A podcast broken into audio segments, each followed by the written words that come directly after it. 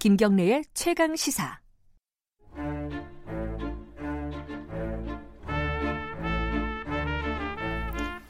김경래 최강 시사 3부 시작하겠습니다. 수요일 돌아오는 영화 스포 시간 최강 시사의 영화 코너 스포일러 시간입니다.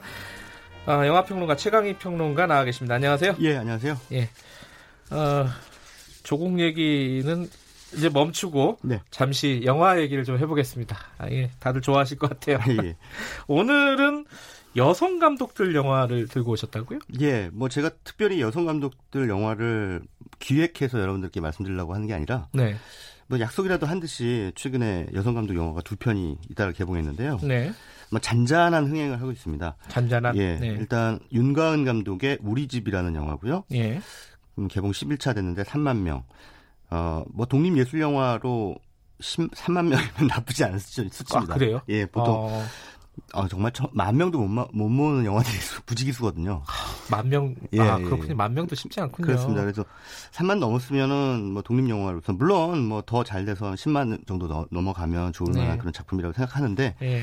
뭐 잘 아시다시피 스크린이 그렇게 배정이 안 되기 때문에 뭐 지금 같은 소규모 스크린으로 3만 명도 괜찮게 들으니까 네. 이렇게 말씀드릴 수 있을 것 같고요. 예. 또 한편의 영화는 지금 어 국제 영화제 그 해외 영화제에서 엄청난 호평을 받고 있는 작품인데요. 25관왕이라고 뭐 기사를 그렇습니다. 봤습니다.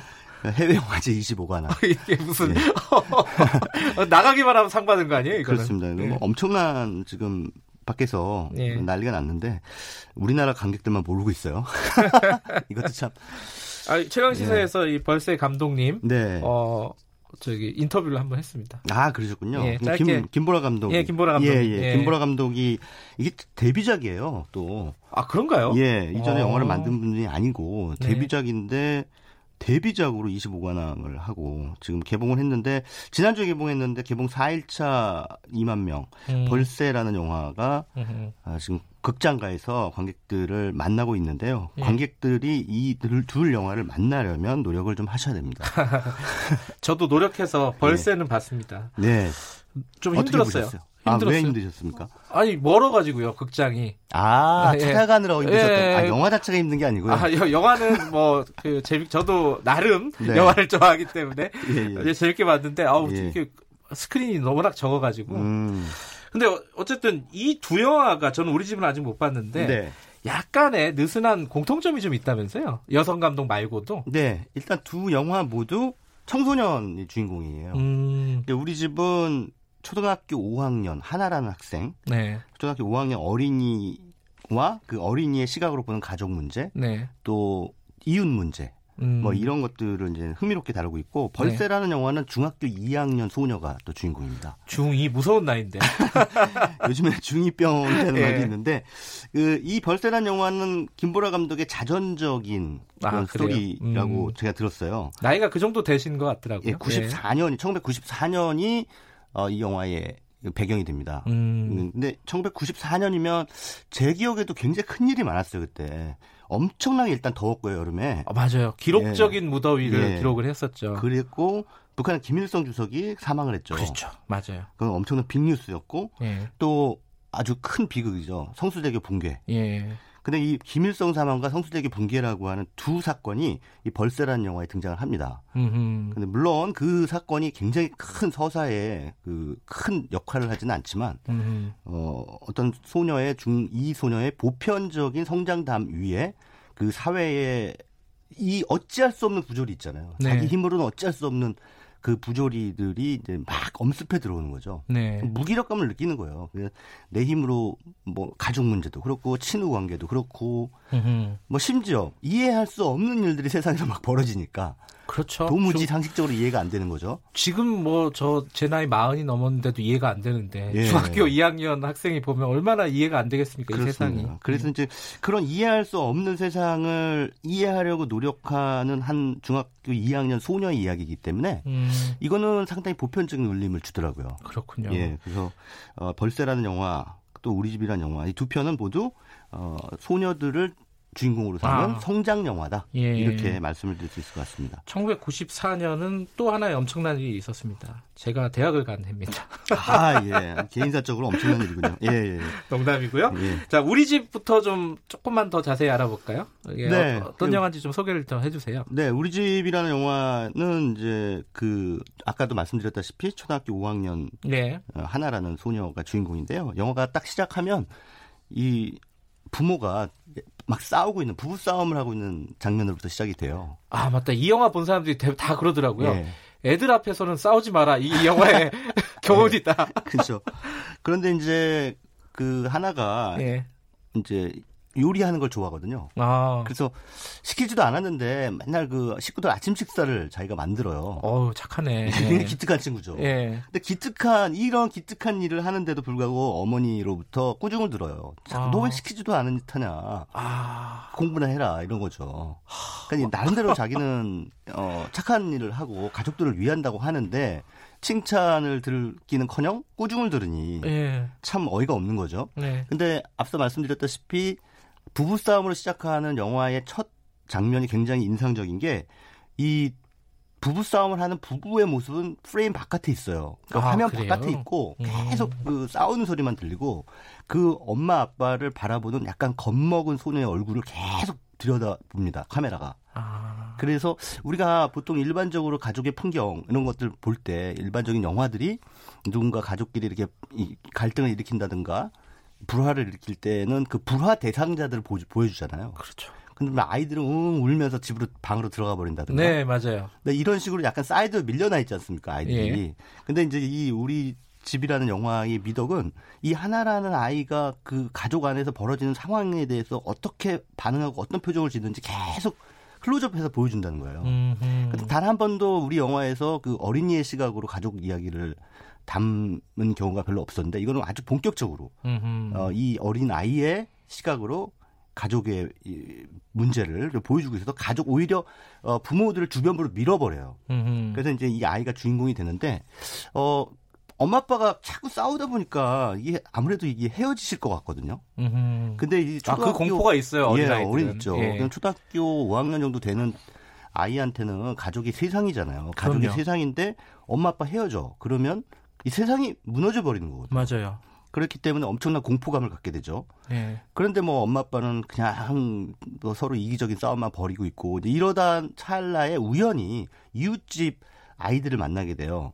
근데 이웃집 아이들은 한 명은 한 초등학교 3학년 정도 돼 보이고 한 명은 유치원도 안 갔을 법한 혹은 유치원을 다닐 법한 그 정도 어린 그 자매예요. 근데 이 자매가 이웃집 옥탑방에 살아요. 음, 음. 그리고 이제 이들하고 친해져서 그 옥탑방에 놀러 갔는데 네. 엄마 아빠가 없어요. 그래서 엄마 아빠가 어디 갔냐 그랬더니 예. 벽지 바르는 일을 하셔서 지금 지방의 해변가에서 호텔 짓는데 거기 가셨다. 예.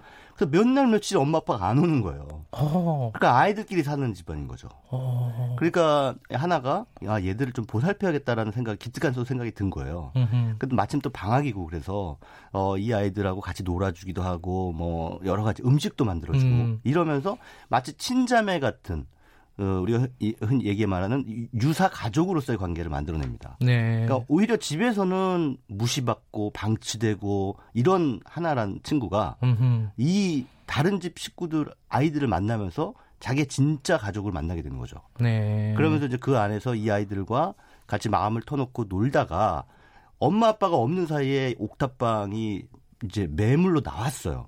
어. 그러니까 그 집주, 집주인이 내놓은 거예요. 예. 그래서 자꾸 집을 보러 와요. 사람들이. 어, 어, 예. 엄마 아빠도 없는데 집을 보러 오니까 이건 또 이 집에 사는 옥탑방 소녀들의 공포인 거예요. 자기 예. 자기 터전을 뺏기는 거잖아요. 어, 그러네요. 예. 근데 또 엄마 아빠는 연락도 안 되고 이러니까 답답한 거죠. 어허. 그러니까 이제 하나가 술을 내죠. 야, 우리 니네 엄마 아빠 있는데 가자.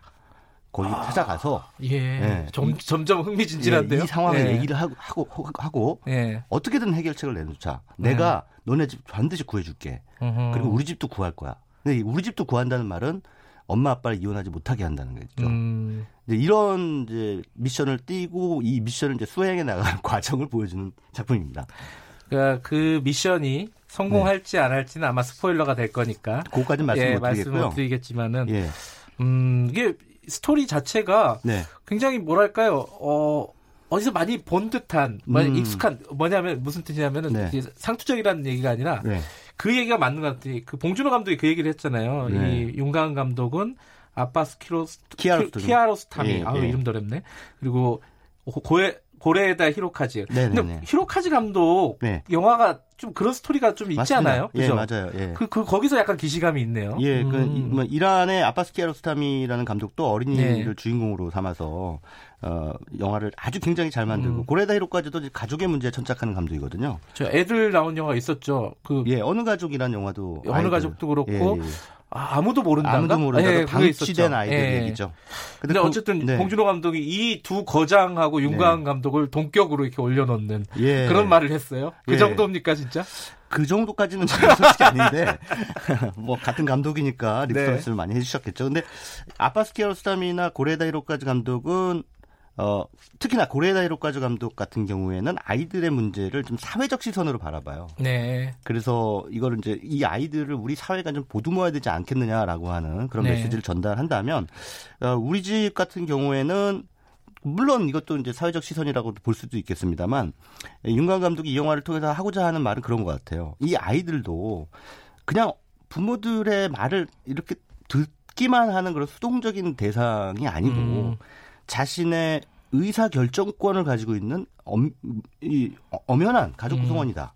근데 이런 얘기를 하고 싶은 거죠. 예. 그래서 여기서 보면은 엄마 아빠가 헤어지는데 이런 상황들에서 어느 것도 개입할 수 없는 이 하나로서는 자기 나름대로 머리를 짜낸 게 가족 여행을 가자라고 제안을 하고 음. 가족 여행을 가면 엄마 아빠가 다시 사이가 좋아질 거라고 이제 음. 어, 믿게 되는 거죠. 예. 그래서 그 나름대로 자기는 열심히 음모를 이제 수행을 하려고 노력을 하는데 이게 잘 안 되는 거예요. 그렇죠. 잘 안 되지만 어찌됐든 그 누구도 이 가족 누구도 그 하나의 이 마음에 대해서 귀 기울이지 않는다는 거죠. 음. 그래서 지금 우리 가족에게도 좀 시사하는 바가 큰 것 같아요. 우리가 아이들을 뭐 정말 아끼고 사랑하고 네. 그러면서 키우고 있지만 정말 그 아이들의 아이들을 전, 진짜 존중하고 있는가 음. 가족 구성원으로서 그거는 그냥 무조건 오냐오냐 하는 거하고는 완전 좀 자, 다른 차원의 문제인 것 같아요. 음. 그 아이가 스스로 생각해서 주체적으로 내린 결정에 대해서 네. 존중해주는 그런 문화가 우리 가족에게 보편적으로 있는가라고 하는 음. 어, 자성적 질문을 우리 스스로에게 좀 던져볼 수 있는 영화가 바로 우리 집이라는 영화고요. 벌새로 넘어가면요. 예. 벌새는 아까 이제 간단하게 설명을 해주셨는데 배경하고 설정을 설명을 해주셨는데 네. 저는 그 첫 장면이 되게 인상적이었어요. 음. 첫 장면이 집을 잘못 찾아가잖아요. 중2 이 주인공 학생이 네. 초인종을 누르는데 문을 안 열어주는 거예요. 네. 어, 뭐 엄마 나 왔어 문 네. 열어줘. 그런데 문을 안 열어줘요. 네, 네. 근데 알고 보니까 남의 집이었던 거예요. 아, 그러니까 그거 일반적으로 우리가 그 서사 구조가 어. 예. 그 왜 기승전결 혹은 예. 논리적으로 앞뒤 전후 관계 이런 네. 것들로 생각해 보면 앞뒤가 안 맞죠. 그게 그게 잘못 찾아간 걸로 오해하실 수 있을 거예요. 아 그렇게 아니었어요? 예, 자기 집이에요. 아, 자기 집에 갔는데 맨 처음에 영화가 시작하자마자 초인종 누르고 문 두들기고 막 엄마 엄마 불러도 예. 대답이 없죠. 예, 대답 없는 집. 예. 그러니까 이 주인공 친구에게 대답해 주지 않는 가족이라고 하는 걸 상징적으로 보여주는 거죠. 음, 그, 그, 그러니까 우리가 흔히 영화를 볼 때 사실주의적 수법과 표현주의적 기법이 이렇게 있는데 그 장면은 상징적인 차원에서의 표현주의적 기법이라고 보시면 돼요. 음. 그냥 감독이 어떤 메시지를 인- 영화가 시작하면서 툭 하고 던지는. 그래서 이 영화는 앞으로 이 중2 소녀에게 대답해 주지 않는 가족에 대한 이야기를 할 겁니다. 예. 라고 하는 선언이죠. 예. 근데 그렇게 하면서 이제 영화가 딱 다음 장면으로 넘어가면 그냥 멀쩡히 학교로 돌아오고 부모님이 맞아주는 음. 그런 이제 장면으로 들-. 나오니까 사람들이 보면서 어 저게 뭐지 하고 좀 이해가 잘 안 되는 예, 거죠. 처음에 어 이게 호러물인가? 이런 생각도 예. 언뜻 들었어요. 근데 그렇잖아요. 그 네. 기본적으로 우리가 자라난다는 것, 또 어른이 예. 된다는 것, 성장한다는 것은 동시에 그 가족의 울타리로부터 좀 이렇게 벗어난다는 것일 수도 있잖아요. 그렇죠. 성장이라는 게좀 예. 그런 의미가 있죠. 그래서 사실 그거는 근데 한편으로는 두려움이기도 한 거죠. 예. 네. 그러니까 성장해 가면서 그 가족으로부터 점점 점점 자기가 한, 발, 한 걸음 한 걸음 멀어지는 것에 대한 두려움, 아득함, 또왜 음. 그런 악몽도 꾸지 않습니까? 엄마, 엄마가 나 버리고 음. 도망가는 그- 그런 악몽. 네. 이런 성장기에 그런 꿈들을 많이 꾸는데 그거 다 무의식적으로 그런 두려움들이 이제 이 베이스에 깔려 있기 때문이고 그 바로 그런 두려움이 그 첫 장면에서 상징적으로 나타나는 거고 그게 그런 비슷한 장면이 또 이후에 중간에 한 번 더 나옵니다. 아 그런가요? 예, 어. 그거는 뭐냐면 엄마가 저쪽에서 아, 맞아요, 네, 맞아요, 맞아요. 먼 맞아요. 하늘을 바라보고 아. 멀찌감치 가는. 그래서 예. 이 소녀가 엄마 엄마하고 부르는데 예, 엄마 예. 대답도 안 하고 계속 못 들은 척하면서 가요. 예. 근데 그 장면을 자세히 보시면 첫 장면하고 다른 게 이제 어느 정도 이 주- 여주인공 소녀가 자라났어요. 근데 엄마 엄마하고 불렀는데 엄마가 그냥 가니까 멀찌감치 보면서 놔줍니다. 아 엄마를.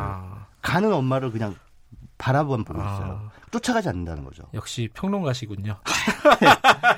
쫓아가지 않는다는 건 이제 엄마도 엄마로서의 삶을 살아가야 돼라고 네. 이 어, 같은 어떤 어떻게 보면 여성으로서 연대 의식을 가지고 음. 예, 중학생 소녀가 그렇게 생각을 한 거죠. 예.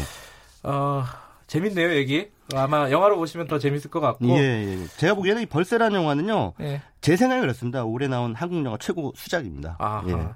주말에 뭐 큰 영화도 좋지만 이렇게 작은 영화 또 한 번씩 이렇게 찾아서 보시는 기회를 가지시는 것도 좋을 것 같습니다. 오늘 말씀 여기까지 드릴게요. 고맙습니다. 예, 감사합니다. 최광희 영화평론가였습니다. 김경래 최강 시사 듣고 계신 지금 시각은 8시 46분입니다.